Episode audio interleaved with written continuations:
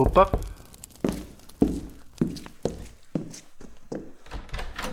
Ah, é você outra vez. Entre, fique à vontade.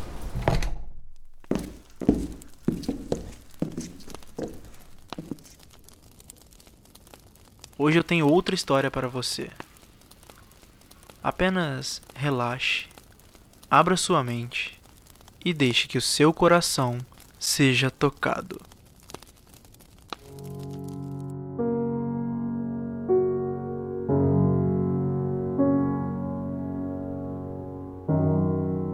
Existe um livro chamado O Temor do Sábio, de Patrick Rothfuss, que traz a seguinte citação: Lembre-se de que há três coisas que todo sábio teme: o mar na tormenta, uma noite sem luar e a ira de um homem gentil. Em breve, tanto a primeira quanto a terceira terão vez. Hoje, portanto, eu gostaria de dar atenção à segunda. Foi uma longa noite, mas a lua finalmente voltou a brilhar sobre mim no céu noturno. Talvez seria uma ótima oportunidade para desabafar e dizer o quanto esse brilho é importante para mim.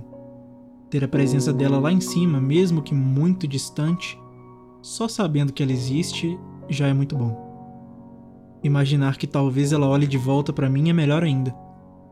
Apesar de eu saber que é coisa do meu coração sonhador. Ele sempre ditou o rumo de muita coisa. Inclusive, me levou até ela pela primeira vez. Já perdi as contas de quantas vezes me vi impotente ou preso demais. Já até falei disso em outros momentos. Mas a questão é que, de uns tempos pra cá, apesar da noite longa e escura, sinto que as coisas melhoraram bastante. Parece que novas perspectivas surgiram, trazendo de volta aquela crença e aquele velho sentimento de esperança de que dias melhores estão por vir. Nunca me senti tão perto dela. Às vezes parece que é só esticar os braços o suficiente e eu consigo tocá-la e é engraçado que isso só aconteceu porque eu mudei. Comecei a ser mais grato pela vida e percebi que quanto mais eu agradeço, mais ela me recompensa. E aprendi a ter paciência.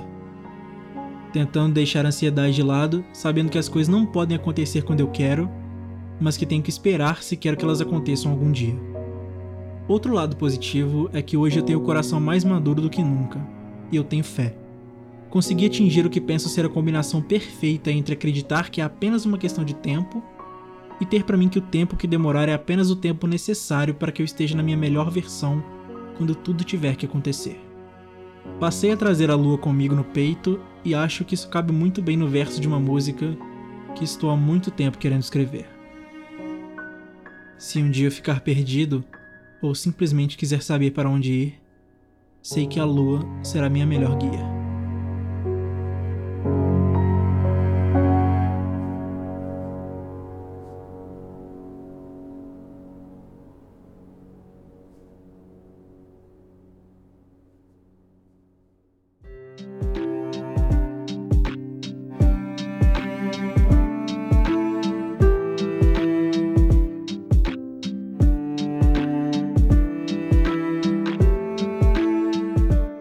Olá, eu sou Bruno Garofalo e esse é o podcast Contos Perdidos.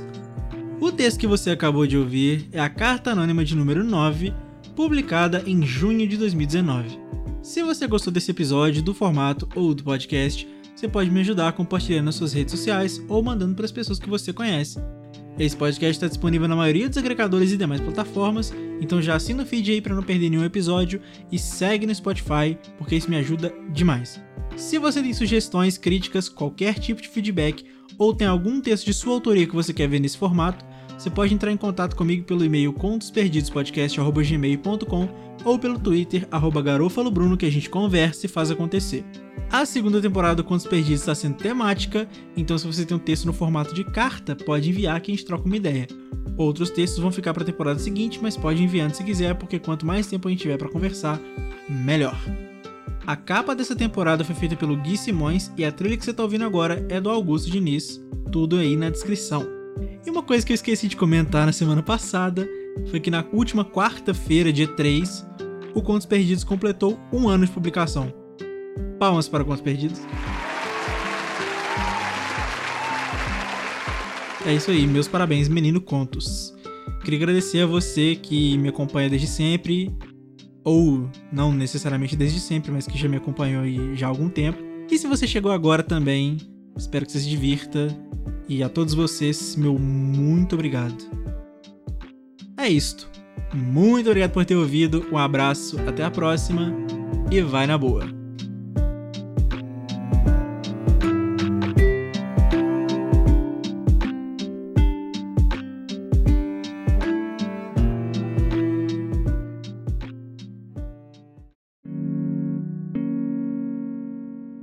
Este podcast foi editado por Bruno Garofalo.